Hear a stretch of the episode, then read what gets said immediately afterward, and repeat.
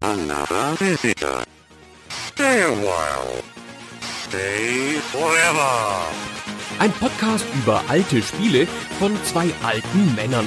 Heute mit Gunnar Lott und Fabian Käufer.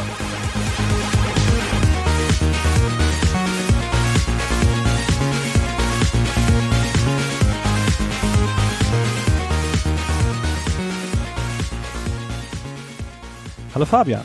Hallo Gunnar. Wie sind wir eigentlich drauf gekommen, wenn wir uns schon ein Spiel der Zelda-Reihe vornehmen, dass wir ausgerechnet mit Minish Cap anfangen?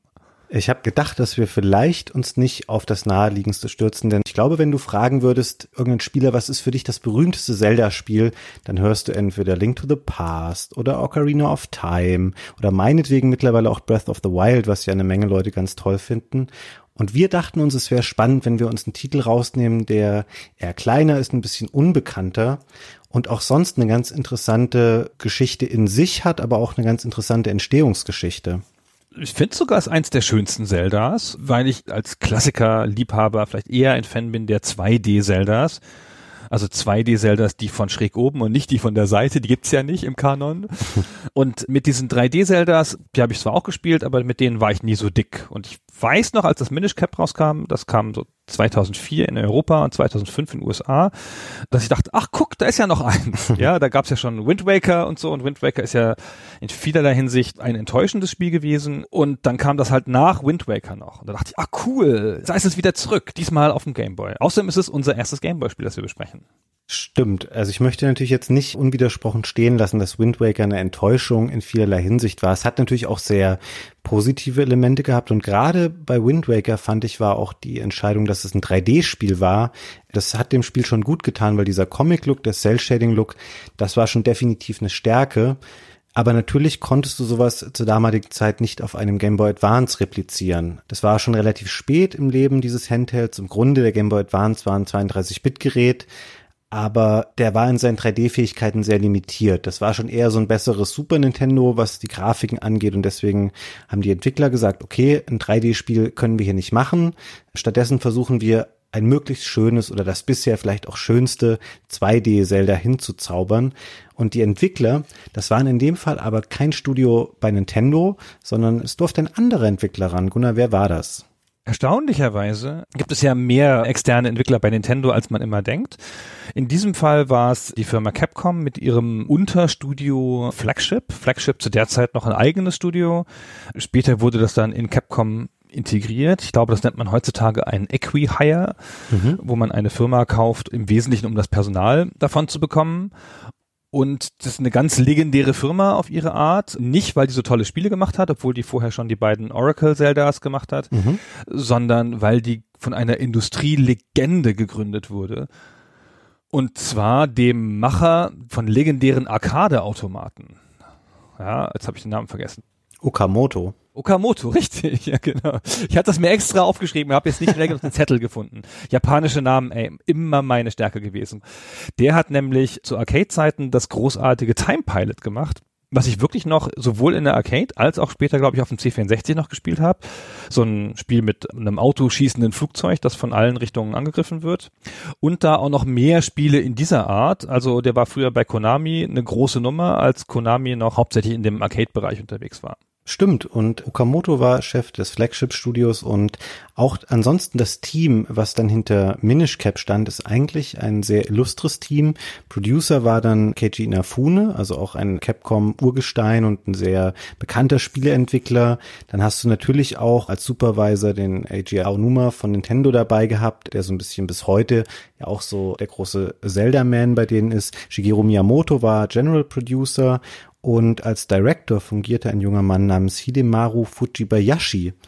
Zur Zeit damals noch nicht so bekannt, später aber umso geschätzter. Er ist nämlich dann, du hast es vorhin schon mal angesprochen, Flagship existierte nicht sonderlich lange. Die wurden schon zwei, drei Jahre nach Minish Cap dann quasi bei Capcom integriert und Fujibayashi ging zu Nintendo und wurde später dann Director von Spielen wie Skyward Sword oder eben auch Breath of the Wild. Ist jemand, der bis heute eine ganz wichtige Rolle spielt und damals für ihn quasi eine Art Bewährungsprobe, dass er bei Minish Cap mit dabei war. Dass es aber, wie du schon angesprochen hast, generell Spiele gibt, die von externen Studios gemacht werden, also Zelda-Spiele, finde ich eigentlich ganz erstaunlich, weil wenn wir ein paar Jahre nochmal zurückschauen, so in die frühen 90er, das wissen viele Leute gar nicht und auch an mir ist es, glaube ich, lange Zeit vorübergegangen, da gab es ja schon mal Zelda-Spiele, die nicht von Nintendo waren und daraus hätten sie eigentlich lernen müssen, dass man so ein Franchise nicht leichtfertig aus der Hand gibt. Ich spreche natürlich von diesen drei Spielen, die für das Philips CDI gab. Hast du die Spiele mal gespielt oder kennst du die? Nein, habe ich nie gespielt, habe das CDI auch nie besessen so. Aber ich habe die gesehen, wie sie andere Leute gespielt haben, damals im Videospieleladen. Und das ist ja nur im weitesten Sinne ein Zelda. Auf die spielte ich natürlich eben an. Ja, das sind alle Spiele mit so einer 2D-Ansicht, wo man die Figur von der Seite sieht. Und die springt dann da so krude rum und haut mit dem Schwert auf Monster lebten davon, dass sie so Full-Motion-Videosequenzen hatten, weil natürlich, das hast du immer damals gemacht, wenn du eine Konsole mit einem CD-Laufwerk hattest, dann hast du die mit Videos vollgeballert. Auch ganz, ganz krude Videos und die Spiele selber zeigten auch, dass da wenig Verständnis für bestand, was Zelda eigentlich ausmachte als Spiel und vielleicht kombiniert auch mit wenig Talent tatsächlich selber daraus was Gutes zu machen. Nichtsdestotrotz, Nintendo später dann nochmal an anderer Stelle wieder an jemand externen rangetreten, nämlich an Capcom. Du hast auch schon mal gesagt, für den Game Boy Color Spiele bereits so ein Duo an Spielen gemacht, Oracle of Ages und Oracle of Seasons. Dazu sollte eigentlich auch noch mal ein dritter Teil kommen. Das sollte schon eine Trilogie werden. Der Abschluss kam aber nie, aber dann eben noch besagtes Minish Cap und um da jetzt wieder den Bogen zu machen, 2004, also schon ganz am Ende des Game Boy Advance Lebens, das Spiel dann. Genau, dafür wurde aber das von dir angesprochene Ziel, würde ich jetzt mich so weit aus dem Fenster lehnen, erreicht, eins der schönsten 2D-Spiele zu machen, die es zu der Zeit gab. Also eine Weiterentwicklung, würde ich sagen, zu Link to the Past, optisch und vielleicht sogar auch spielerisch. Hat aber auch viel mit dem Spiel gemeinsam und es sieht ganz toll aus in Details und ist auch echt anders als die komischen Spiele für das CDI es hat genau alle Stärken und Schwächen von Zeldas. Ja. Ja, es heißt ein typisches Zelda-Spiel. Also kannst richtig in der Historie zurückverfolgen, wo ihre Einflüsse herkommen. Direkt aus dem Geiste der Zelda-Serie ist dieses Spiel entsprungen. Es passt perfekt da rein. Total. Es lebt das ganz offen aus, dass es auch ganz viel aufgreift und ganz viele Zitate bringt und sich ganz offen bedient bei vielem, was vorher in anderen Zeldas funktioniert hat und natürlich auch das ganze Grundgerüst. Vielleicht einmal, um das kurz zu erläutern, wir haben ja vielleicht auch zwei oder vier Hörer, die noch nie ein Zelda-Spiel gespielt haben. So ein klassisches Zelda hat die Prämisse, es gibt einen jungen Helden namens Link, es gibt am Anfang in einem Fantasy-Königreich eine wie auch immer geartete Katastrophe. In dem Fall ist es, dass Prinzessin Zelda versteinert wird von einem bösen Magier namens Vati. Und dann wird dem jungen Helden Link die Aufgabe auferlegt, loszuziehen, die Oberwelt zu erkunden, in Dungeons zu gehen, da Endgegner zu besiegen, neues Equipment zu sammeln und am Ende so stark zu werden, dass man eben den Bösewicht besiegen und die Welt wieder befrieden kann. Das ist der klassische Zelda-Zyklus und der wird hier auch wirklich von vorne bis hinten lehrbuchhaft einfach aufgegriffen. Das ist ein ganz traditionelles Zelda-Spiel. Genau, er braucht vier Elementarsteine und irgendeine so Art von MacGuffin braucht man ja immer in den Zelda-Spielen, ja. Am Anfang zerbricht immer irgendwas, dann muss es zusammengeführt werden, genau. Man merkt aber auch, so sehr es sich orientiert an den vorherigen 2D-Zeldas, es ist auch nicht spurlos an der Entwicklung vorbeigegangen, dass es eben schon 3D-Spiele gab und da sich vielleicht auch schon ein paar Sachen verändert haben. Ich finde, es ist zum Beispiel sehr auffällig, schon früh im Spiel, dass man auf einer der Schultertasten so eine Rolle machen kann. Ich finde, das bringt eine sehr interessante Dynamik ins Spiel, weil vorher, zum Beispiel auch bei Link to the Past, was nicht negativ gemeint ist, weil es ist ein hervorragendes Spiel, was ganz viele Maßstäbe gesetzt hat, aber da hast du eben nur lange Zeit dieses relativ langsame Laufen und bei Minish Cap kannst du dich rollen. Ich finde, das Spiel fühlt sich von Anfang an sehr dynamisch an und das ist was, was natürlich auch aus den 3D-Teilen kam. Genau wie die Möglichkeit, dass du nicht mehr nur Standardschläge und aufgeladene Schläge mit deinem Schwert machen kannst, was ein sehr ausgeprägtes Spielelement ist, dass man viele Monster mit dem Schwert verhaut. Hier kannst du auch Schwertmeister treffen und neue Talente lernen und neue Fähigkeiten kommen hinzu. Das sind durchaus Sachen, die sie sich auch abseits der 2D-Zeldas angeschaut und dann integriert haben. Ja, also man kriegt so einen Vibe der drei vorangegangenen 3D-Zeldas. Ich finde aber jetzt spezifisch die Steuerung wirkt für mich sehr wie eine sehr sinnige Fortentwicklung der Link to the Past Steuerung. Also erstmal, es macht, was Link to the Past in der Steuerung richtig macht, nämlich diese Geschmeidigkeit der Bewegung, dass du da nicht dran hängen bleibst, dass die Steuerung so gut reagiert. Die arbeiten ja mit so einem Tileset, ja, der Bildschirm ist sozusagen in Felder unterteilt. 32 mal 32, glaube ich, oder 16 mal 16 und der Link okkupiert immer ein Feld und die Monster halt auch und Gegenstände, also Ecken und Bäume und sowas auch immer ein Feld. Und in so teilbasierten Systemen passiert es ganz leicht, dass man an Ecken hängen bleibt, weil das System dich da nicht pixelgenau dran vorbeiführen kann. Und das war sehr auffällig bei Link to the Past, wie das Spiel damit arbeitet, dich so ganz sauber um die Ecken rumzuführen. Und das hat so ein Korrektursystem, dass du dich so pixelweise so ein bisschen bewegen kannst, aus dem Teil raus und wenn du dich halt dann weiter bewegst, dann schnappt es, dass du wieder in der Mitte des Teils bist. Und das sieht man so nicht, das muss man richtig experimentell erforschen, wenn man das nachweisen will, aber man fühlt es in so einer Geschmeidigkeit, ja. Das heißt, wenn man auf eine Ecke zuläuft von irgendwas und ist mit der Hälfte seiner Figur auf der falschen Seite, dann bleibt man da nicht dran hängen, sondern bounced so dran vorbei, prallt sozusagen so ab. Und diese spezifische Stärke, die hat auch Minish Cap übernommen und führt das aber halt noch weiter, indem es halt noch Schwertkampffähigkeiten hinzufügt und auch einfach ein paar Sachen optimiert, die halt doof waren in Link to the Past. Musstest du da nicht immer, wenn du was hochheben wolltest, ein Item auslösen? Was war das nochmal? So ein Kraftarmband gab es später für besonders schwere Sachen. Ja, es stimmt.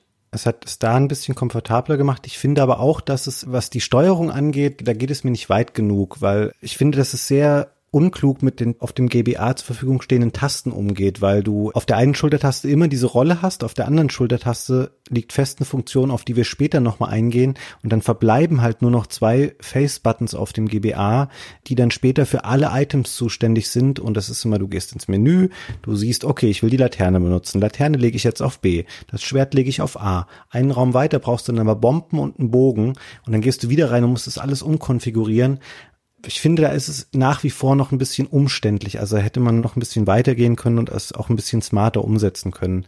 Ansonsten, was du eben gesagt hast, sehr interessant. Finde ich, hast du sehr gut erklärt, dieses System mit den Teils, mit dem da gearbeitet wird und auch dieses etwas nachsichtige Umgehen mit dem Spieler und ihn nicht irgendwie ständig in Blockaden laufen lassen oder ihn zu behindern in der Bewegung. Das auch sehr, sehr gut aufgegriffen, auch hier in Minish Cap. Das hat noch eine andere Komponente, die dazugehört und das ist der Schwertschlag. Das Spiel, hast du ja schon gesagt, bringt dich sehr viel in Schwertkämpfe. Und was man in solchen Spielen, 2D-teilbasierte Spiele, auch heute noch manchmal sieht, ist, dass die Figur das Schwert in eine Richtung raussteckt. Und das heißt, du bewegst dich dauernd sozusagen wie auf einem Schachbrett und du hast auch einen schrägen Schlag natürlich. Ansonsten versuchst du dich immer eigentlich vor den Gegner zu bringen, weil das am leichtesten ist, den Schlag damit zu timen. Und schräge Schläge sind immer schwierig. Und was Minish Cap und auch schon Link to the Past macht, ist, der Schwertschlag geht in das Feld, in das du zielst und in das halbe Feld rechts und links daneben oder oben und unten daneben. Und dadurch triffst du, auch wenn du ein bisschen vorbeischlägst. Ja, dadurch sind vor allen Dingen diagonale Schläge, die sonst immer super schwierig sind in solchen Spielen, egal wie die gebaut sind und egal wie doof man selber ist. Die sind einfach signifikant schwieriger, weil die schlechter zu sehen sind und die gehen hier wie eine Freude und das ist so, ah, super angenehm, ja. Und so eine Kleinigkeit, das macht das Spiel dadurch ja nicht wesentlich leichter, ja, es macht es nur vernünftiger, weil es dem Spieler weniger Raum gibt, Fehler zu machen. Ja, und es ist auch nicht so, dass das Spiel so schwer wäre, dass es noch leichter gemacht werden müsste, aber da können wir, glaube ich, auch später nochmal drauf eingehen. Ist sicherlich ein diskutabler Punkt des Spiels. Ansonsten aber das Thema Schwerte oder Schwertkampf an sich spielt schon eine wichtige Rolle, wie wir schon mal sagten. Und das große Ziel ist eigentlich, dass man durch diese Elementteile, die du vorhin schon mal ansprachst, das eigene Schwert so weit immer verbessert, dass man am Ende das Schwert der Vier erhält. Das heißt im Englischen das Four Sword und im Deutschen dann diese etwas ungelenke Übersetzungsschwert der vier. Das braucht man, um sich später vervielfältigen zu können. In Dungeons geht es an so bestimmten leuchtenden Feldern und dann kann man mehrere Instanzen von Link schaffen, die dann gemeinsam zum Beispiel was Schweres verschieben können. Ist eine Mechanik, die innerhalb von The Minish Cap ein bisschen fehlplatziert wirkt, basiert aber darauf, dass das Spiel an sich zu einer eigenen Trilogie innerhalb der Zelda-Reihe gehört, nämlich diese Four Swords-Trilogie. Gab es vorher schon ein Spiel auf dem GBA und ein Spiel auf dem GameCube namens Four Swords Adventures. Das waren Multiplayer-Spiele, wo man eben mit mehreren Instanzen von Link gemeinsam gespielt hat. Und man sieht es auch an dem Grafikset und an dem etwas veränderten Stil, der im Vergleich zu zum Beispiel Link to the Past ein bisschen runder ist, ein bisschen kindlicher vielleicht auch. Alles wirkt etwas freundlicher. Link hat strubbeligere Haare und solche Sachen.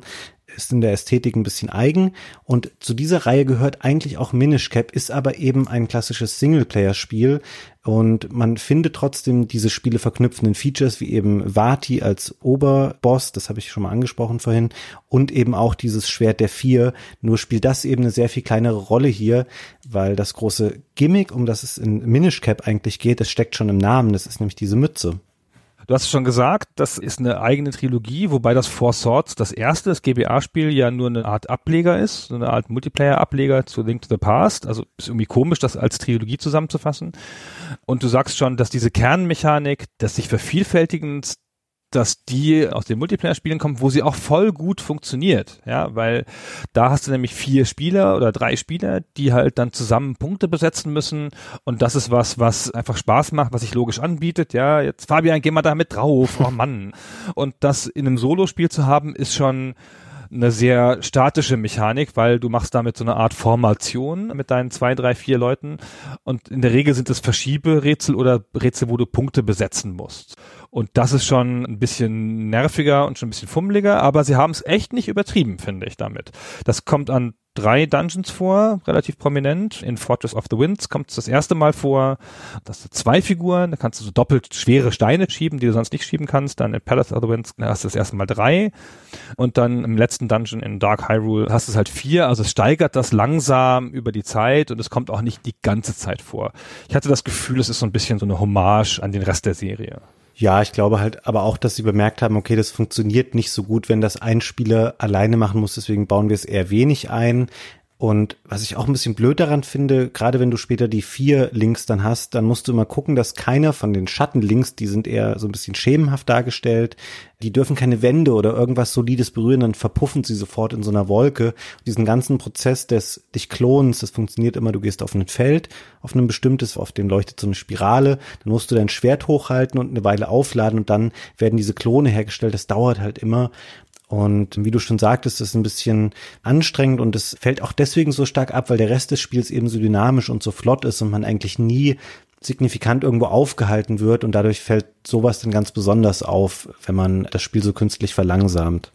Genau. Ich fand es nicht so störend, weil die meisten Sachen gehen ja total flott in dem Spiel. Wie das Spiel überhaupt aber dazu kommen wir ein bisschen noch in seinem ganzen Level-Design und Dungeon-Design eine ganz gute Mischung einhält aus leichten oder schnellen Wegen und Sachen, wo man ein bisschen mehr überlegen muss oder ein bisschen mehr rumfummeln muss und so. Aber das ist sicherlich nicht die stärkste Mechanik dieses Spiels, genau. Und es klingt auch so ein bisschen so, als wäre die nur damit drin, damit sie die Seriennähe herstellt. So, aber wie du schon sagtest, das Gimmick dieses Spiels ist, und das ist auch in der Tat ganz großartig, das ist die Minish Cap. Das ist die Mütze der Minish. Und zwar findet der Link, der halt ohne Mütze in dieses Spiel startet, findet ziemlich früh, noch vor dem ersten Dungeon, so einen Typen, mit dem er redet. Ezelo heißt der oder Ezelo, ich habe keine Ahnung, wie der ausgesprochen wird und merkt dann, dass man den aufsetzen kann, wie eine Kappe. Und dann hat er so eine Art, wie so eine Zwergenzipfelmütze auf, die oben so ein Schnabel dran hat. Mhm. Ja, und dieser Schnabel, mit dem spricht er auch zuweilen. So, der ist auch animiert und den sieht man auch in der flachen Grafik und so. Das sieht sehr hübsch aus, wenn Link mit dem kommuniziert. Ja. Das finde ich auch, wobei im Grunde kommuniziert nur Eselo, weil Link ist wie immer stumm, aber Link kriegt noch eine interessantere Persönlichkeit, weil natürlich Eselo für ihn stellvertretend kommuniziert und auch mal ein paar Hintergründe erläutert oder irgendwie Tipps gibt zu bestimmten Spielmechaniken. Da wird das immer über ihn gemacht. So ähnlich wie es eigentlich auch ist mit der Fee, die es in anderen Zelda-Teilen gab, mit Navi, die immer so um Link rumfliegt, weil Link selber ja nicht spricht. Wenn er kommuniziert mit anderen Charakteren, dann wird es dem Spieler selber nicht angezeigt, sondern du erfährst es nur aus der Reaktion von NPCs, dass Link da scheinbar gerade was mitgeteilt hat. Aber durch diese sprechende Kappe wird das hier kompensiert. Das ist natürlich Captain Obvious, ne?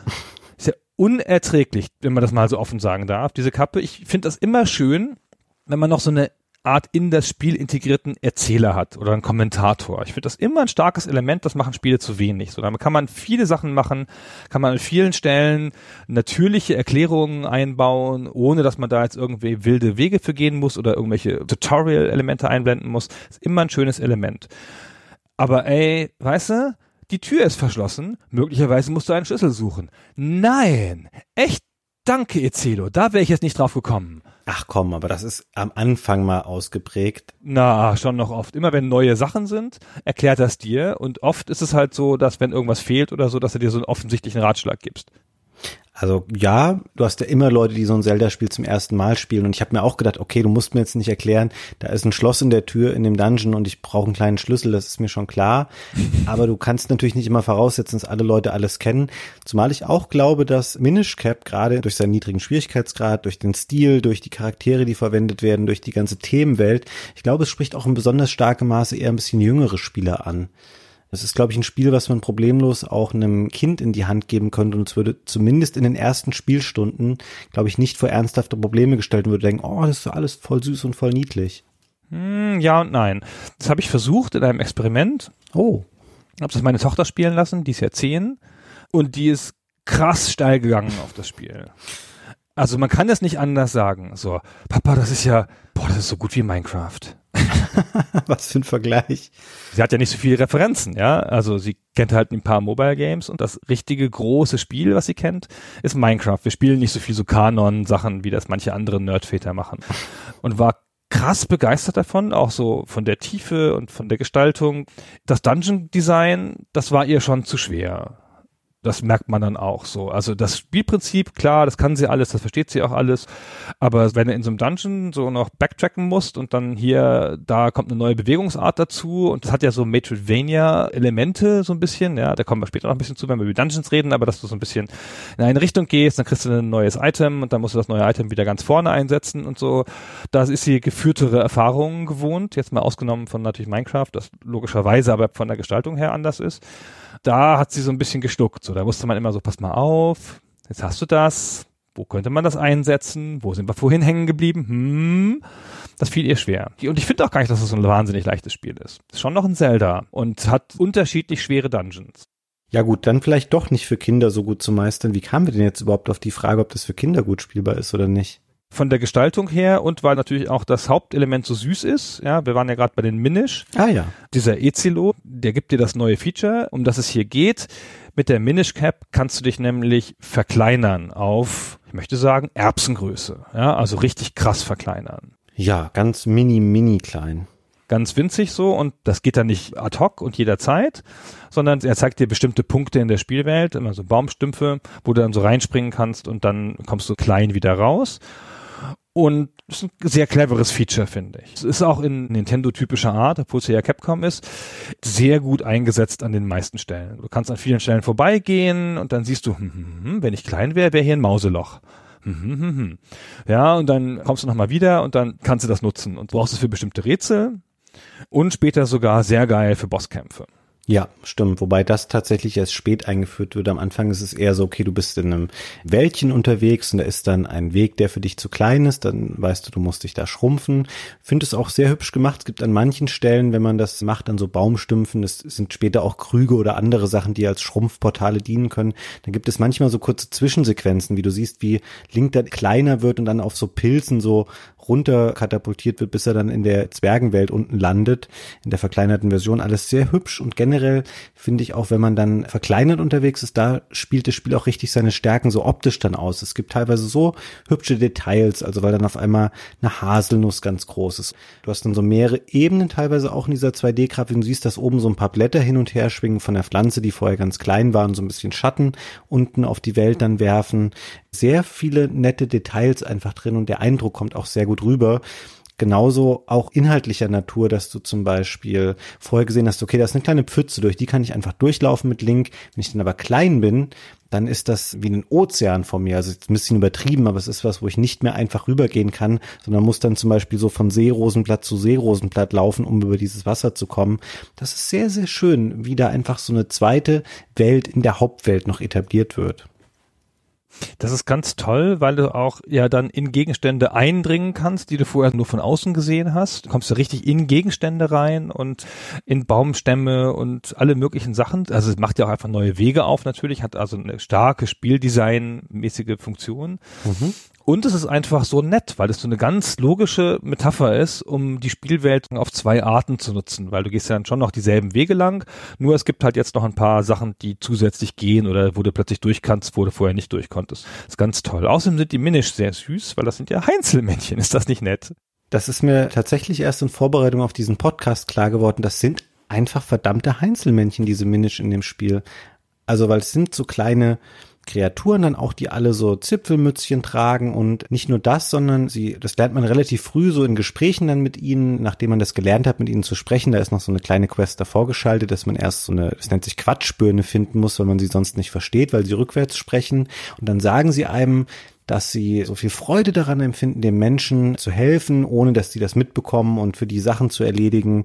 Und dass sie zum Beispiel auch dafür verantwortlich sind, dass man immer unter Grasbüscheln und so, so Herzen und Rubine findet. Das legen alles die Minisch dahin, weil sie möchten den Menschen einfach das Leben ein bisschen angenehmer machen.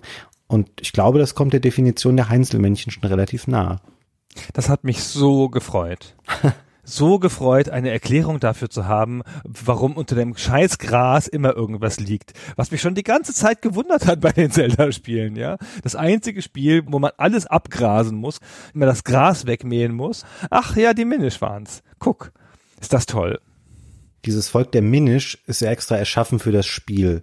Und finde, die sind da so schön eingebaut und es sind so sympathische kleine Figürchen, mit denen man dann da plauschen kann und später tauchen die nie wieder auf in irgendeinem anderen Spiel. Die sind nur da einmal eingeführt, eben als Bewohner dieser kleinen Welt. Aber ich fand es sehr schön. Es war echt ein schönes Element des Spiels, dass diese Minish da existieren.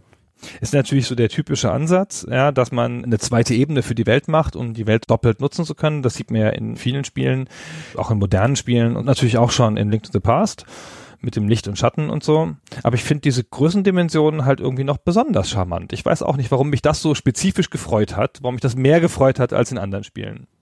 Ja, ich kann es auch schwer beschreiben. Ich glaube, es liegt zum einen halt daran, wie ich sagte, dass man so viele Details dann auf einmal so groß sieht und sieht, wie viel Liebe da in diesen Stellen drin steckt. Und es ist ja auch nicht nur so, dass diese Welt dafür existiert, dass man da irgendeinen Weg nehmen kann, der sonst vielleicht zu eng ist oder was auch immer, sondern das ist teilweise auch recht aufwendig dann eingebunden in irgendwelche Aufgaben, zum Beispiel gibt es innerhalb der Spielwelt eine Stadt, die heißt in der deutschen Version nicht so super schön benannt, die heißt einfach Hyrule Stadt, also so wie Mexico City quasi. Das ist die eine große Stadt, in der relativ viel passiert, weil es da viele Bewohner gibt, viele Häuser und Läden, in denen man was machen kann. Und dort lebt ein Schuster namens Schlumm. Und der schläft leider so viel, dass er nie irgendwie seine Schuhe fertig bekommt. Und wenn man als Minisch später so auf seinem Arbeitstisch langläuft, dann sieht man, dass da auch kleine Minisch sitzen. Und die sind es nämlich in Wirklichkeit, die für ihn dann diese Schuhe fertig klöppeln. Und mit denen muss man dann da reden. Und dann macht man noch dies und das in der Quest. Und dann kann man sich irgendwann bei Schlumm selber diese Pegasus-Stiefel abholen. So ein ganz berühmtes Zelda-Item, mit dem man dann rennen kann und so auch eine andere Attacke ausführen kann und noch ein paar andere Sachen. Alles ganz schön eingebunden in diese Welt der Minish. Ist schon cleverer als manche anderen Sachen dieser Art. Naja, und ich finde, weil es ja halt nicht nur eine Level-Ebene ist, die du dadurch erreichst oder nicht nur eine Problemlösung, sondern weil es halt auch in Aufgaben eingebunden ist und auch in Bossfights, nicht in so viele, aber in ein paar. Zum Beispiel gibt es einen großen Roboter, der füllt die obere Hälfte des Bildschirms, wenn du gegen den kämpfst und den kannst du halt immer attackieren und dann setzt er sich so hin, wenn du ihm Schaden zugefügt hast und dann kannst du in ihn reingehen und ihn von innen sabotieren, innen Teile kaputt schlagen und so. Das ist jetzt nicht der überoriginellste Gegner, aber ich finde schon, das ist ein bisschen mein Lieblingsgegner im ganzen Spiel. Und das ist halt so schön, dass die Metapher da so weiter wirkt. Du machst dich halt klein und gehst dann rein und dann zeigst es ihm von innen so. Und das kann man halt nicht, wenn man groß ist. Na, das ist schön.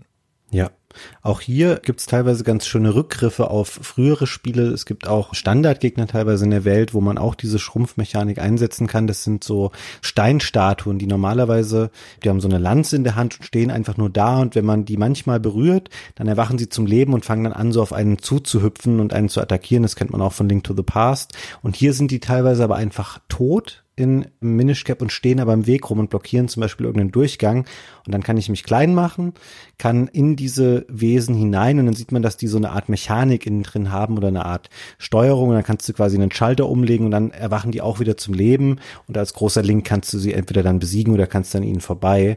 Das ist nett, dass man da quasi nochmal so eine zusätzliche Ebene schafft bei Kreaturen, die man eigentlich schon kennt und so ein bisschen mehr dann über die noch erfährt, wie die funktionieren. Aber auch ansonsten versucht das Spiel durchaus auch, was die anderen Items angeht, ist ja immer ein ganz zentrales Element bei Zelda, dass man durch das Spiel kommt, indem man in jedem Dungeon findet man irgendeine neue Waffe oder neues Hilfsmittel. Das hilft einem innerhalb dieses Dungeons, aber auch später an verschiedenen Stellen in der Spielwelt.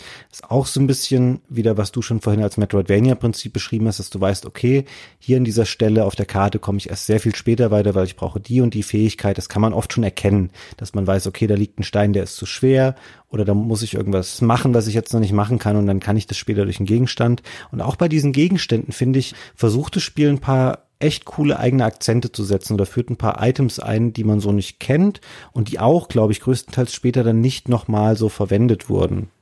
Du möchtest natürlich auf den Krug, wie heißt der nochmal, den... Der magische Krug. Ah, der magische Krug, ah, sehr schön, ja, das ist ja ein toller Name. Ja. Also der Gastjar, also der Windstoßkrug, weil der nämlich Wind ausstößt oder Wind einzieht.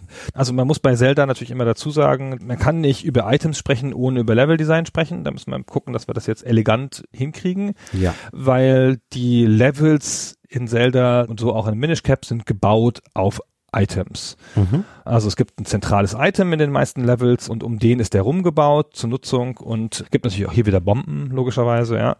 Das zentrale Item des ersten Dungeons, der Deepwood Shrine, ist der Gastjar und der hat die Fähigkeit, dass er Luft einsaugt und als Stoß wieder rausgibt. Und damit kann man ihn in ganz verschiedenen Sachen einsetzen, die man nach und nach herausfindet. Und das ist ja so ein typisches Zelda-Design, dass ein Item erstmal für eine Sache eingesetzt wird, dann lernst du das behutsam und dann fängst du an, damit rum zu experimentieren. Das erste Mal, dass du den kriegst, ist, wenn du den ersten Zwischenboss besiegst. Das ist so ein kleiner Boss auf dem Weg zum richtigen Boss und der ist in einem Raum Raum voller Spinnweben. Und die Spinnenweben sind an den Wänden und die sind da einfach nur so, aber an anderer Stelle im Level hast du schon gesehen, gibt es Spinnenweben, die Wege blockieren. So, und da kommst du aus diesem ersten Raum auch gar nicht raus, wenn du nicht den Zusammenhang herstellst, was man mit einem Ding, das Luft einsaugt und Spinnenweben machen kann. Das ist dann nämlich wie so ein Staubsauger und damit kannst du die Spinnenweben entfernen und dann kommst du aus dem Raum raus, hast du so ein Mini-Rätsel gelöst, auf das sich das Spiel einfach auch hart setzt, ja, weil es dich sonst nicht rauslässt. Aber in dem Raum sind ganz viele Spinnweben. Du kannst es auch quasi aus Versehen lösen. Und dann fängst du damit an, und das ist diese typische Mechanik, fängst du damit an, durch die Level zu gehen und nach anderen Anwendungen zu suchen, und zwar nach Wegen, die dir vorher nicht offen standen. Genau, also das Schöne bei Zelda-Spielen oder bei guten Zelda-Spielen, was sie fast alle sind, ist, die Räume in den Dungeons die haben alle eine Funktion. Da gibt es keinen Raum oder ganz wenige Räume, durch die man nur durchläuft und sie sind einfach nur Füllmaterial. Und du kannst, wenn du das Item gefunden hast, was in diesen Dungeon gehört, diese Dungeons in der Regel dann auch komplett lösen. Du kannst jede Schatztruhe da irgendwie öffnen, alles mitnehmen und verstehst irgendwann, wie die Räume miteinander zusammenhängen und was du wo machen musst, um dann von A nach B zu kommen und das auszulösen. Das ist immer sehr, sehr schön und das klappt auch bei The Minish Cap gut.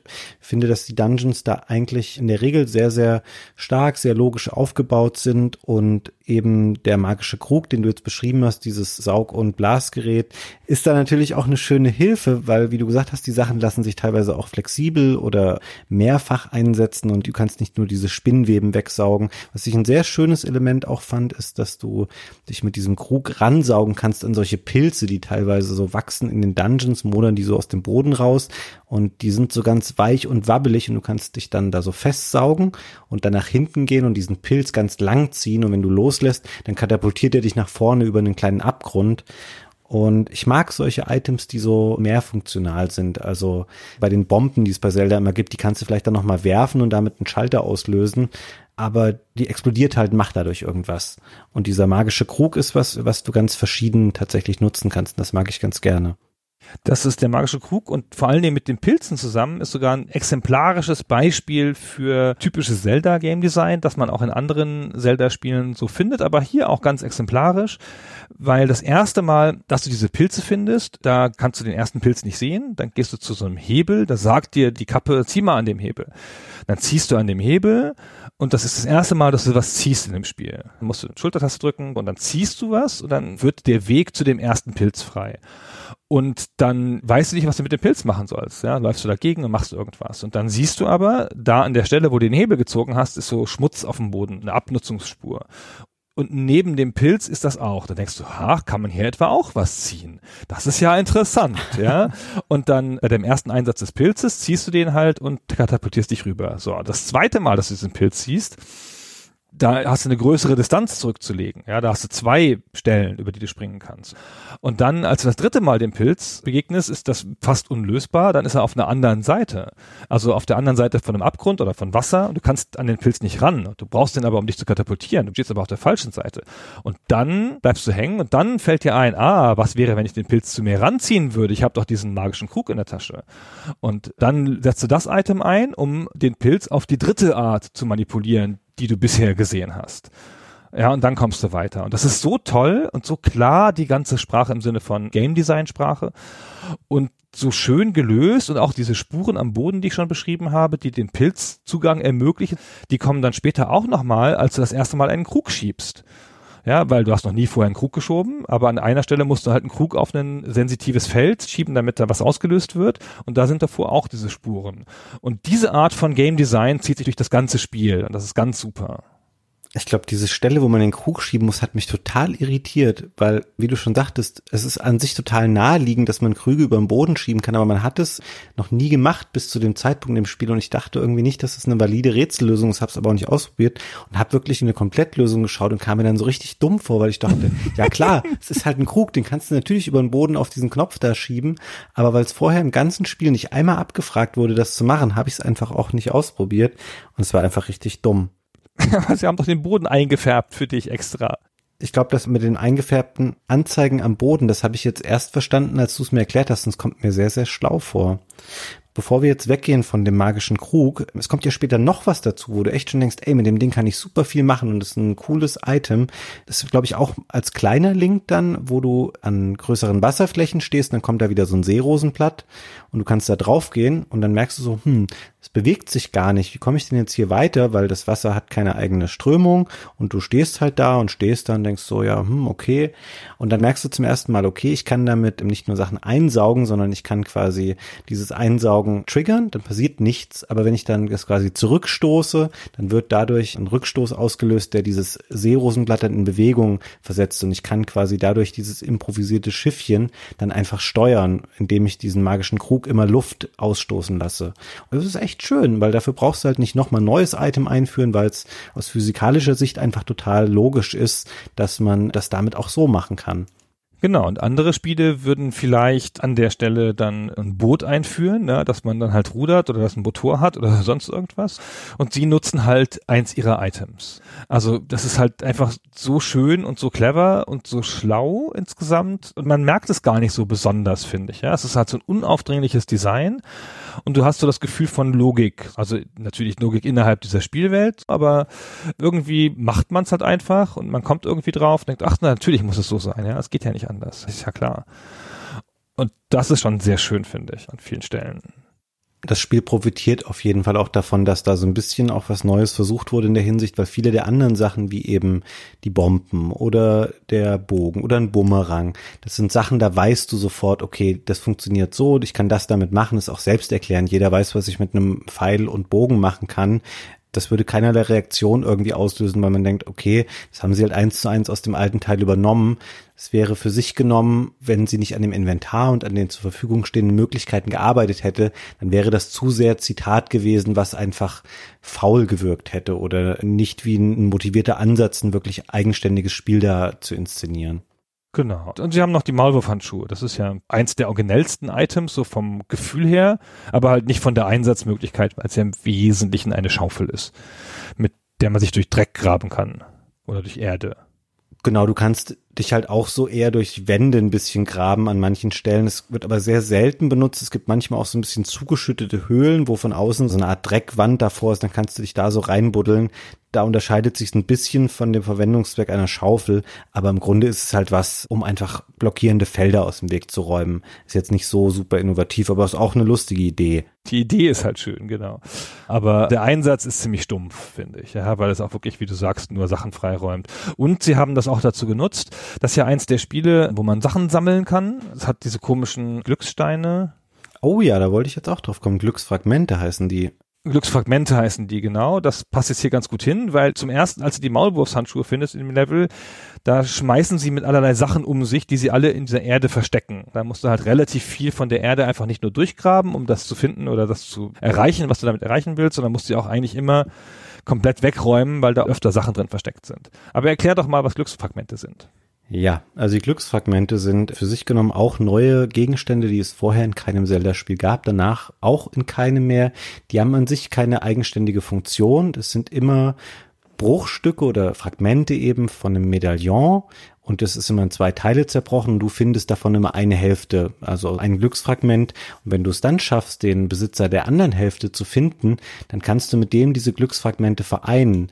Du siehst quasi bei den Charakteren diese Option anbieten, die haben immer eine besondere Sprechblase neben sich. Und dann weißt du, okay, ich kann die L-Taste drücken. Das ist übrigens die zweite Option, die eine eigene Taste permanent für sich beansprucht, was nicht so smart ist, wie ich schon mal sagte.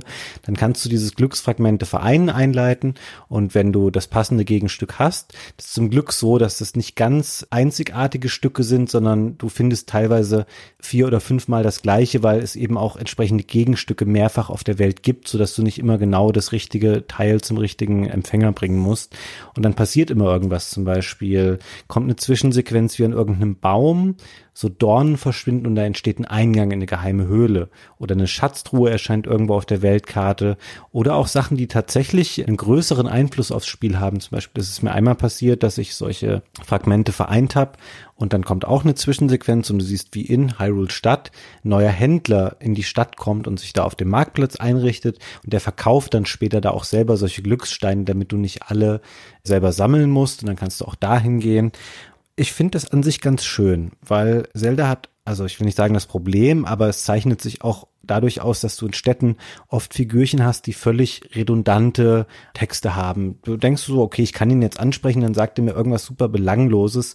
Durch aber eben dieses Prinzip, ich kann mit denen diese Glücksfragmente vereinen, hast du eine höhere Motivation, dich einfach mit den anderen Figuren zu beschäftigen oder irgendwas zu machen es ist rein optional, du kannst es auch komplett weglassen, aber ich habe mich immer gefreut, wenn ich irgendwo jemanden getroffen habe, wo ich dann dachte, okay, ich habe das dabei und dann passiert irgendwas Cooles, was ich mir dann später irgendwo abholen kann.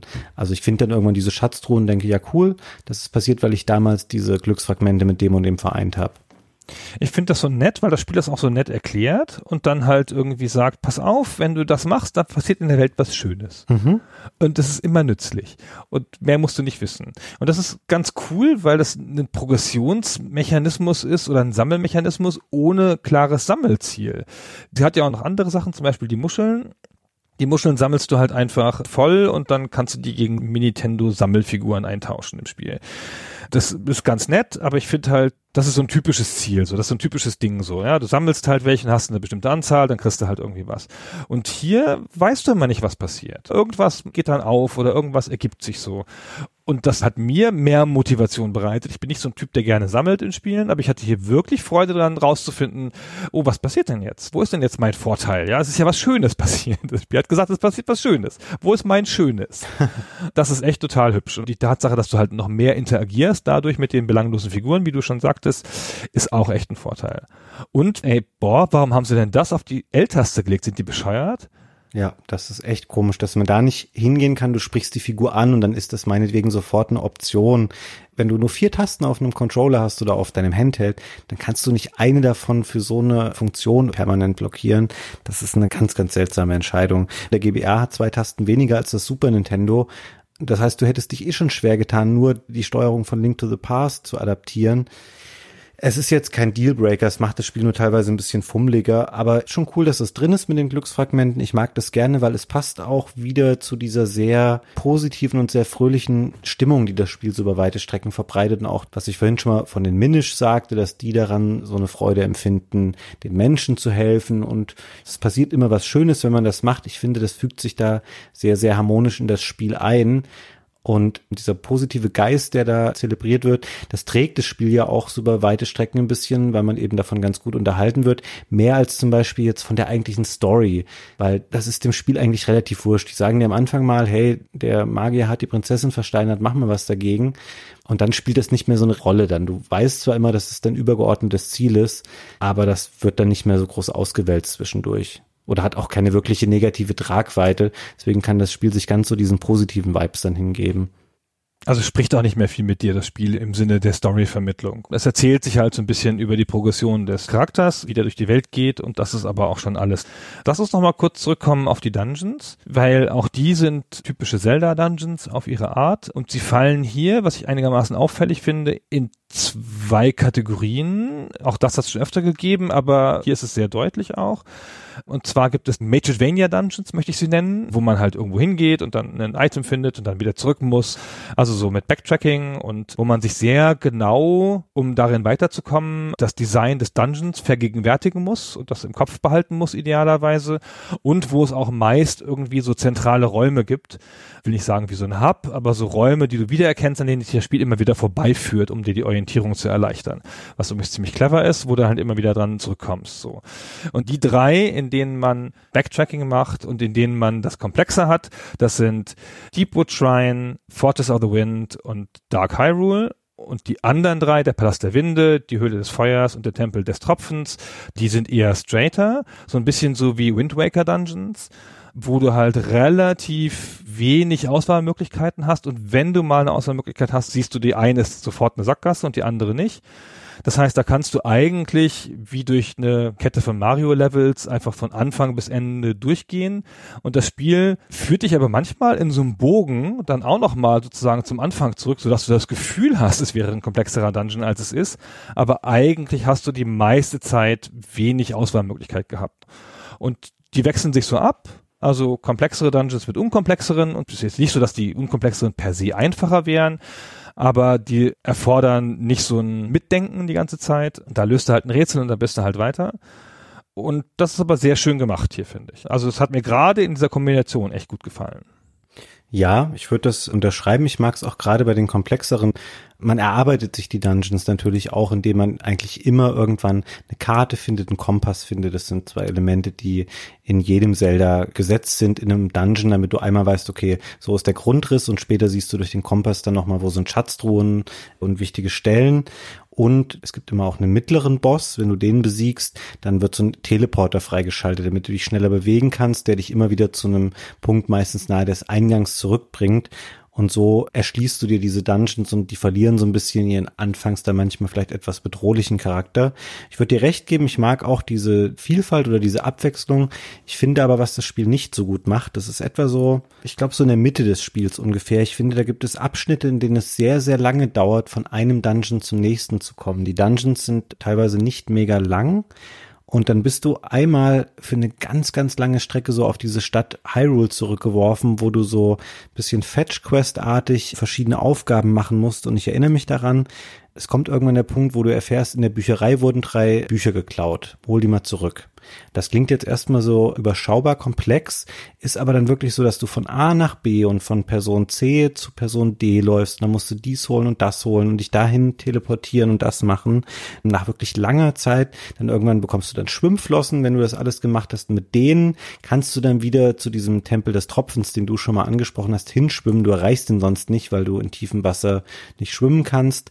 Und ich finde, das Spiel gerät da so ein bisschen aus dem Tritt, weil diese Oberwelt an sich, wenn man sich das mal vergegenwärtigt, klar, du hast die zweite Ebene der Minish-Welt und du hast auch die Dungeons, aber wenn man es wirklich nur runterbricht auf das, was die Oberwelt ist, dann hast du halt Stadt Hyrule in der Mitte und außenrum ist halt nicht so viel. Und das wird dir relativ bewusst in diesem Moment, dass du da sehr lange so ein bisschen ich will jetzt nicht sagen zwangsbeschäftigt wirst, aber da wird ein bisschen viel Spielzeit geschunden, meiner Meinung nach, mit von A nach B laufen. Ja, das finde ich auch. Also auf dieser großen Karte, wo Hyrule in der Mitte ist, von da aus sind die Dungeons ja auch in die Ecken verteilt eher. Das heißt, eigentlich gehst du immer durch Hyrule zurück und ich bräuchte das nicht. So toll ist es in Hyrule auch nicht.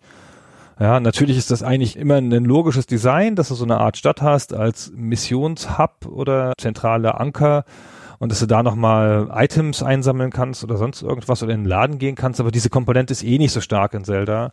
Weißt du, in einem klassischen Rollenspiel lohnt es sich halt in die Stadt zurückzukommen, ja, weil du halt dann deine 25 Mäuse heute verkaufen kannst und dann dir ein neues Schwert kaufen kannst. Aber das ist ja hier nicht so. Hier kommst du halt einfach für eigene kleine Aufgaben zurück und die haben eigentlich weniger Bedeutung. Eigentlich fragt man sich, warum man jetzt nicht zum nächsten Dungeon geht. Man muss doch jetzt hier die Welt retten und was mache ich denn hier in Hyrule? Vielleicht wäre das Spiel dann ein bisschen schnell vorbei, weil die Dungeons dauern halt nicht mega lange. Aber insgesamt muss ich sagen, es ist ein Kritikpunkt, den man relativ häufig hört in der Auseinandersetzung mit dem Spiel, dass das Spiel so kurz sei. Das fand ich aber gar nicht. Also vielleicht habe ich mich auch besonders dumm angestellt an manchen Stellen, aber ich war da schon, also sicherlich irgendwie 15 Stunden mit beschäftigt und das ist auf keinen Fall kürzer als ein Link to the Past oder auch einen, was ja auch sehr oft sehr gelobt wird unter Zelda-Fans, ist Link's Awakening, dieses erste Gameboy Zelda, die sind auch nicht länger als Minish Cap. Vielleicht haben sie insgesamt noch ein bisschen anderes oder besseres Pacing, aber ich fand Minish Cap gerade für ein Handheld-Spiel, habe ich doch schon ordentlich lange dran gespielt finde es vollkommen ausreichend. Spielt sie echt genügend Zeit dran. Also wie gesagt, ich finde es gar nicht, dass es ein kurzes Spiel ist und es ist auch gar nicht so ein ganz einfaches Spiel, außer für super Zelda-Experten. Das Spiel ist doch super einfach, Gunnar. Ich meine, teilweise die Gegner sind so schwach. Du kannst mehrfach getroffen werden von Gegnern, bis die dir überhaupt mal ein einziges Herzchen abziehen von deiner Energie. Und nach jedem Bosskampf und immer wenn du vier Herzteile gefunden hast in der Welt, kriegst du noch ein ganzes Herz mehr. Das heißt, das Spiel wird tendenziell sogar eher im Einfache, weil die Gegner nicht wirklich stärker werden. Also ich finde nicht, dass die Gegner jemals eine Gefahr wirklich darstellen, außer vielleicht mal der ein oder andere Endgegner. Nee, das ist es nicht. Also um von meiner Tochter auszugehen, die ist ja auch nicht an den Kämpfen gescheitert. Das hat sie relativ schnell durchschaut und den Gegnern ausweichen und so, das war kein Problem und genug Herzen hast du auch. Es ist in diesen Sachen relativ einfach und es kommt ja so ein bisschen kiddyhafter daher und dafür sind aber die normalen Dungeons vom Layout, von den Aufgaben und von den Sachen, die man lösen muss, finde ich auf normalem Niveau wie andere Zeldas auch. Also wenn ich mal hängen geblieben bin, dann ist es nicht, weil ich einen Kampf nicht geschafft habe, sondern weil ich nicht mehr genau wusste, wo ich jetzt lang muss und dass ich wieder irgendwie backtracken musste, bis ich wieder gefunden habe. Und ich empfinde das dann als bisschen anstrengend und das meine ich halt eher mit schwer, ja, dass mir das Spiel nicht sofort mit einem blinkenden Schild gezeigt hat, hier musst du lang gehen, sondern so gesagt hat, pass auf, überleg nochmal, denk nochmal drüber nach, was du für Gegenstände hast. Und ich so, ach ja, ich habe die fucking Bombe. Was mal nochmal zu sprengen, ach, das da hinten, okay. So war es eher, glaube ich. Ja. Das ist nicht im klassischen Sinne schwer, ja. Naja gut, jetzt verstehe ich, was du damit meinst. Ich dachte eher so, dass du halt beim gleichen Boss irgendwie siebenmal gestorben bist oder so, weil das passiert eher nicht. Ich finde, die Dungeons kann man auch im Großen und Ganzen gut machen. Ich finde es eher teilweise ein bisschen sparsam oder kryptisch in der genauen Beschreibung dessen, was du außerhalb der Dungeons manchmal machen musst, damit es weitergeht. Ich erinnere mich an eine Stelle, da musst du irgendwie eine ganz bestimmte Wache außerhalb von Schloss Hyrule ansprechen und es ist nicht so ganz klar. Du kannst sogar Esilo immer um Hilfe fragen, wenn du Select drückst. Der sagt dir dann so relativ vage, was du eigentlich jetzt gerade machen sollst. Aber es ist nie so konkret, dass wenn du mal nicht aufgepasst hast oder das Spiel zu undeutlich wird und es geht darum, irgendeinen bestimmten NPC anzusprechen in der Welt, dann läufst du halt manchmal auch rum und probierst es halt, indem du alles irgendwie mal anklickst oder mit allem versuchst zu interagieren. Das ist mir auch ein, zweimal passiert. Vielleicht habe ich auch deswegen so viel Spielzeit gebraucht. Ich überlege jetzt gerade. Also es gab auf jeden Fall wirklich in der Mitte diese Phase, wo ich dachte, okay, jetzt verplemper ich hier irgendwie Zeit, gib mir bitte einfach den nächsten Dungeon. Da kommt das Spiel so ein bisschen aus dem Tritt dann mal. Ja, das stimmt. In Hyrule ist es mir auch mindestens einmal passiert, dass ich da irgendwo gehangen bin und nicht genau weiter wusste. Ich denke immer, die Schuld liegt bei mir, weil ich dann irgendwie nicht aufpasse, aber mei, das Spiel müsste es mir dann trotzdem irgendwie sagen, weil das kann ja nicht Sinn der Sache sein, dass ich daran scheitere, weil ich vergessen habe, wen ich fragen muss. Naja. Insgesamt hast du schon recht, es ist nicht ein Spiel, wenn man konzentriert spielt, dass man da groß dran hängen bleiben müsste, ja. Hm. Ich finde, der letzte Dungeon, der ist dann doch nochmal anspruchsvoll. Da habe ich schon ein bisschen für gebraucht, also gerade auch für den letzten Boss. Es gibt da so einen Raum, wo man dann reingehen kann und dann respawnen da drin immer diese Feen, die man sich auch mit in die Gläser nehmen kann, die einen dann heilen, wenn man stirbt. Das fängt es dann so ein bisschen auf. Ansonsten der letzte Dungeon, wenn man tatsächlich bis dahin spielt, der einigermaßen anspruchsvoll. Also auf eine gute Art und Weise. Das hat mir ganz gut gefallen. Ich finde, sie haben die Mischung schon ganz gut hingekriegt, ja, bis auf das, was wir jetzt eben kritisiert haben. Und ich war auch ganz froh, normalerweise ist ja ganz klar, komplexere Dungeons sind besser als unkomplexe Dungeons, ja. sonst muss man ja auch kein Zelda spielen. Ich fand es aber ganz erfrischend, dass ein paar Dungeons dabei waren, die jetzt auch nicht so in die Tiefe gegangen sind und so, die aber trotzdem schön waren und eine schöne Metapher hatten und originell waren. Ja, stimmt. Die Mischung war cool, so wie das Spiel zusammenmischt aus alten Zelda-Teilen, das ganz bewusst zitiert und immer wieder aufgreift und eben auch seine eigenen Ideen hat. Ich finde, das trifft übrigens auch zu, das haben wir noch mit keinem Wort angesprochen. Ich finde, das Spiel hat eine bemerkenswert gute Musik auch. Was natürlich auch daran liegt, dass es ganz viele Themen erneut verwendet oder marginal neu interpretiert. Finde weniger jetzt so dieses Hauptthema, was man immer hört, wenn man so durch die Pampa läuft, aber zum Beispiel, wenn man in Häuser reingeht, da merkt man halt sofort, wenn man das gespielt hat, das stammt aus Ocarina of Time. Das können wir uns einmal kurz anhören.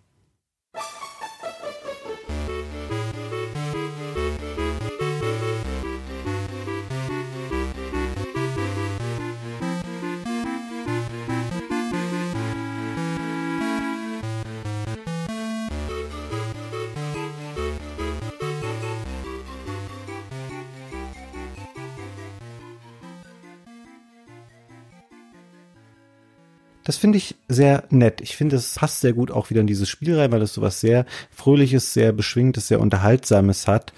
Es ist nicht sonderlich individuell interpretiert. Das klingt sehr ähnlich zum Original.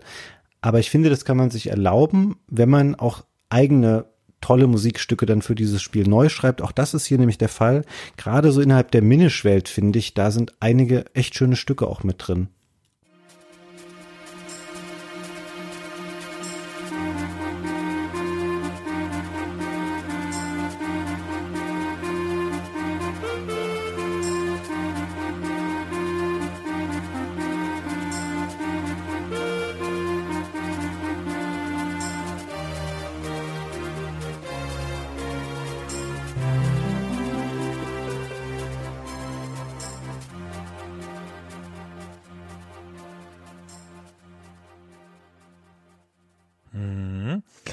Verstehe leider ganz wenig von Musik. Ich kann natürlich sagen, ob mir Sachen gefallen oder ob Sachen irgendwie passend zur Spielwelt sind. Aber ich habe über die Musik von Zelda-Spielen generell nochmal nachgelesen, weil die ja fast immer schön ist. Und irgendwer meinte, pass auf, wenn du wissen willst, wie Zelda-Spiele Musik ist, dann recherchier mal kurz, was pastorale Klänge sind Pastoral heißt ja nach der Art der Schafhirten. und das sind immer so die Panflöte im Hintergrund, ja, und so getragene Sachen. Und dann sagt er, pass auf, es gibt so ein paar Elemente, an denen man so pastorale Musik erkennt, ja. Das kann sich ja auch jeder irgendwie relativ leicht raushören, wenn man es ein paar Mal gehört hat. Und Zelda besteht nur aus diesen Elementen. Das ist nur dafür gemacht, diese Art von Klänge ständig zu machen. Ich kann das aber überhaupt nicht beurteilen, weil ich pastoral nicht zusammenbringe. Wenn ich das recherchiere, dann sagen die Leute, hier, guck, typisches Hörbarspiel. Ich so, hm, okay, Musik. Okay, ja, hm. Also ich wusste bis jetzt nicht mal, dass Pastoral nach Art der Hürden bedeutet. Ich habe wieder was gelernt jetzt hier in dieser Podcast-Aufnahme. Habe ich jetzt auch noch nie so drüber nachgedacht. Ich glaube aber, ja, da mag was dran sein, aber ich finde, dafür ist die Musik aber auch zu vielfältig innerhalb von Zelda. Ich finde zum Beispiel dieses Hausthema, was wir eben uns angehört haben, das klingt ganz anders als vieles der eher so ein bisschen epochaleren und schwereren Themen, die man hört, wenn es in einem Dungeon auf eine ganz schwere Stelle zugeht. Ich glaube auch, das ist Unsinn in dieser Zuspitzung. Ich fand es nur so eine hübsche Theorie, deswegen wollte ich das mal erzählen. Ich finde schon, dass Zelda immer was extra besonders Schönes hat und sowas ländliches, wenn man in Oberwelten unterwegs ist und dass sie versuchen, da so eine will nicht mal sagen so eine Fantasy-Stimmung, aber so eine Märchenstimmung zu erzeugen. Es gibt ja Kampfmusik und Dungeon-Musik und so weiter und so fort. Ja, das konterkariert das dann auch angemessen. Und ich habe jetzt aber beim Minish Cap, um beim Thema zu bleiben, gar nicht das Gefühl, dass das irgendwas Spezifisches macht in der Musik. Das passt einfach auch wieder hier gut und kompetent in die Reihe, ohne sich jetzt spezifisch besonders auszuzeichnen. Das ist aber schon ein großes Lob, wenn du das sagst. Und mir geht es im Prinzip genauso, dass ich jetzt später über Recherchen auseinanderdividieren musste, okay, was hiervon sind denn alte Lieder und was sind Lieder, die neu dafür geschrieben wurden, die ja dann auch nicht von Koji Kondo stammen, der sonst immer für Nintendo die Zelda-Tracks schreibt, sondern von einem Kollegen, der auch bei Flagship war. Und wenn der es schafft, halt Musik zu schreiben und da einzubauen, wo du A nicht merkst, okay, die stammt nicht aus dem eigentlichen Zelda-Line-Up und die passt auch zu den anderen Sachen gut dazu, dann hat man da schon sehr, sehr viel richtig gemacht in dem Moment. Ja, ich meine, es ist ja eine Ehre für den Zelda-Spiel, die alle gute Musik haben im Durchschnitt, ja. Musik schreiben zu dürfen und dann nicht negativ aufzufallen, ist ja schon viel wert. Ich würde gern nochmal gerade an dieser Stelle, weil du dieses Wort eben gedroppt hast und jetzt ist es noch nicht so weit weg. Du hast so ein bisschen dieses Märchenhafte beschrieben, was bei Zelda im Allgemeinen und bei Minish Cap im Besonderen der Fall ist. Als ich nochmal überlegt habe, wie ich das Spiel so beschreiben würde, möglichst kurz. Ich finde, dass es schon das märchenhafteste aller Zeldas auf jeden Fall ist. Also sowohl durch den Look, aber auch durch die Figuren. Und es wird teilweise auch so ganz offen tatsächlich so ausgelebt. Es gibt eine Stelle, die auch durch diese Glücksfragmente funktioniert, ist rein optional. Die meisten Spieler übersehen es wahrscheinlich. Da kannst du, glaube ich, mit einem Minish in so einem kleinen Minish-Häuschen Glücksfragmente vereinen und draußen bricht dann auf einmal so eine riesige Ranke aus dem Boden und man kann an diese Ranke hochklettern bis hoch in den Himmel und sich dort Rubine über den Wolken einsammeln und das ist natürlich so diese Geschichte von, ich glaube auf Deutsch heißt es Hans und die Bohnenranke. Also diese Assoziation des Märchens, das Spiel greift es auch ganz stark auf und nutzt es auch für sich dann nochmal aus durch solche Sachen passt voll gut in die Welt, finde ich. Ist mir gar nicht geläufig gewesen, diese spezifische Stelle, aber finde, das passt da gut rein. Total. Also das ist für mich auch so ein bisschen der Gesamteindruck, den ich jetzt auch wieder beim Spielen hatte. Ich war ein bisschen skeptisch vorher, ob jetzt nach so vielen Jahren das Spiel für mich noch so gut funktionieren würde. Also natürlich liegt es auch daran, weil es eben ein 2D-Spiel ist. Das hat sich schon sehr, sehr viel bewahrt von dem, was das Spiel damals ausgezeichnet hat. Wüsste jetzt auch echt nicht so richtig viel zu kritisieren an dem Spiel an sich. Ich finde, das Grunddesign ist so modern auch noch mit den ganzen Hilfen und wie es einem Aufgaben zeigt, bis auf ein paar Stellen, wo man dann doch mal verloren ist und mit dieser total responsiven Steuerung. Wenn es einfach noch zwei Tasten mehr hätte, ja, da hätte man gar keine Probleme mehr. Obwohl ich finde, es ist ja auch so, du brauchst ja nicht alle Gegenstände ständig. Und durch die Tatsache, dass du eigentlich in einem Dungeon halt immer einen so einen Master-Gegenstand hast, den du immer belegt lassen kannst, weil du den ständig brauchst, geht das schon so ein bisschen, du musst nicht alle zwei Minuten was wechseln. Ja. ja. Aber ich finde das ganze Design, auch optisch, fühlt sich immer noch sehr passend an, sehr modern. Und es ist ja auch wirklich mit das schönste GBA-Spiel, das es so gibt man merkt halt, ist ein spätes Spiel seine Hardware, ja, das ist ja oft ganz gut gewesen, ja, das sieht man ja auch bei anderen Plattformen, wenn Spiele spät kommen, dann nutzen sie die Hardware aus und wenn man sich dann die im Vergleich zu anderen Spielen auf der Hardware anguckt, dann denkt man, boah, so schlecht war der Gameboy gar nicht. Also der Gameboy Advance, das ist Material für ein bis drei eigene Folgen. Ich lasse echt nichts auf den kommen. Das ist so ein gutes Handheld, weil es natürlich auch in der Zeit verkauft wurde und entstanden ist, wo es hatte keine Konkurrenz in seinem eigenen Marktsegment. Es gab keine anderen Handhelds mehr wie den Game Gear oder Lynx. Es gab aber auch noch keine spielfähigen Handys. Und jeder, der Spiele für unterwegs gemacht hat, hat die damals für den GBA gemacht. Also da müssen wir echt mal ein eigenes Gespräch zu führen. Ich kann dir aus dem Stegreif hier wahrscheinlich 200 ganz tolle GBA-Spiele aufzählen, aus allen Segmenten und Genres, die dir einfallen. Um da nochmal drauf einzugehen, dass du sagst, es ist natürlich auf der einen Seite ein Glück, dass das Spiel so ein spätes GBA-Spiel ist, weil die Entwickler die Hardware beherrschen und das Spiel sehr schön ist und sich sehr schön anhört. Leider ist es auch mehr oder weniger schon zusammengefallen mit dem Launch des Nintendo DS und das Spiel hat sich verhältnismäßig schlecht verkauft. Also es gehört zu den am wenigsten erfolgreichen Zelda-Spielen überhaupt um das mal in Relation zu setzen, das Spiel hat, glaube ich, nicht mal zwei Millionen Exemplare verkauft für eine Hardware, die echt sehr erfolgreich war. Und wenn wir jetzt zum Beispiel Breath of the Wild hernehmen, was gerade mal letztes Jahr erschienen ist, es hat jetzt in dem gut einen Jahr schon zehn Millionen Exemplare verkauft auf Switch und Wii U, weil ich mir sicher bin, dass da der Großteil auf die Switch entfällt. Und dann ist sowas wie, ich glaube, es waren 1,8 Millionen, die Minish Cap hatte. Schon eine Enttäuschung. Und tatsächlich war das auch das Ende dieser Ära, wo Nintendo Spiele rausgegeben hat an externe Entwickler. Und ich finde es sehr schade, weil natürlich ist Breath of the Wild ein Spiel, was auch sehr für seine Innovationen gefeiert wird und seinen Mut und alles, was es neu und besonders gemacht hat. Aber ich würde trotzdem auch heute gerne nochmal sehen, wie andere Studios vielleicht sich so einer Marke annehmen würden was sie daraus machen würden und welche Ideen denen vielleicht einfallen würden, um so einer Marke nochmal einen neuen Spin zu verpassen. Ja, das stimmt. Das würde denen schon ganz gut anstehen. Das ist denen doch auch klar gewesen, dass das ein kompetentes Werk ist von Capcom. Das ist ja klar, dass es nicht an Capcom lag, dass er nicht so viel verkauft hat. Ja, das war halt einfach der ausgehende Gameboy. Ja, und außerdem, ich meine, man darf auch einmal nicht vergessen, wie da die Zahlen damals waren. Ja, es sind auch 50 Millionen Umsatz. also, wenn man einen total enttäuschenden Zelda-Titel hat, sind immer noch 50 Millionen. Ja, das stimmt. Also ich meine, klar, wenn die jetzt generell vom Spiel enttäuscht gewesen wären, wir sagten es ja eingangs schon mal, der Fujibayashi, der Director, ist heute wahrscheinlich einer der am meistgeschätzten Nintendo-Mitarbeiter überhaupt, alleine was der denen jetzt durch Breath of the Wild eingebracht hat, durch dieses wirklich ja sehr gefeierte Werk, den hätten die sich damals nicht ins Boot geholt, wenn die nicht gedacht hätten, dass Minish Cap ein gutes Spiel war. Aber ich glaube, es hätte mehr Spieler verdient gehabt, es hätte es vielleicht auch verdient gehabt, dass man nochmal eine gescheite Neuauflage oder Neuveröffentlichung macht, gerade bei Nintendo, die ja da nie sich zu schade sind, so Spiele noch drei bis fünfmal zu verwursten. In dem Fall echt ganz komisch. Die einzige offizielle Neuauflage, die für alle verfügbar ist, war diese Virtual Console Version für die Wii U. Wo ich denke, naja, will man das jetzt zu Hause spielen? Es gab es für den 3DS nur als Titel dieses Ambassador-Programms. Das war so eine Art Entschädigung für Leute, die sich ihren 3DS sofort gekauft haben und wahnsinnig viel Geld dafür bezahlt haben, konnte nie offiziell runtergeladen werden. Es ist natürlich schon in erster Linie ein Handheld-Spiel, da sieht es auch am schönsten aus. Hätte man gerne nochmal neu machen können, blieb aber irgendwie aus. Vielleicht für die Switch ja irgendwann. Warum nicht? Ich kann mir das gut vorstellen auf der Switch. Ja. ja für ein portables Switch-Spiel überhaupt nochmal ein 2D-Zelda wird mir auch ganz gut gefallen. Aber gut. Da muss man fairerweise sagen, es gab ja vor, ich glaube, zwei oder drei Jahren dieses Link Between Worlds für ein 3DS.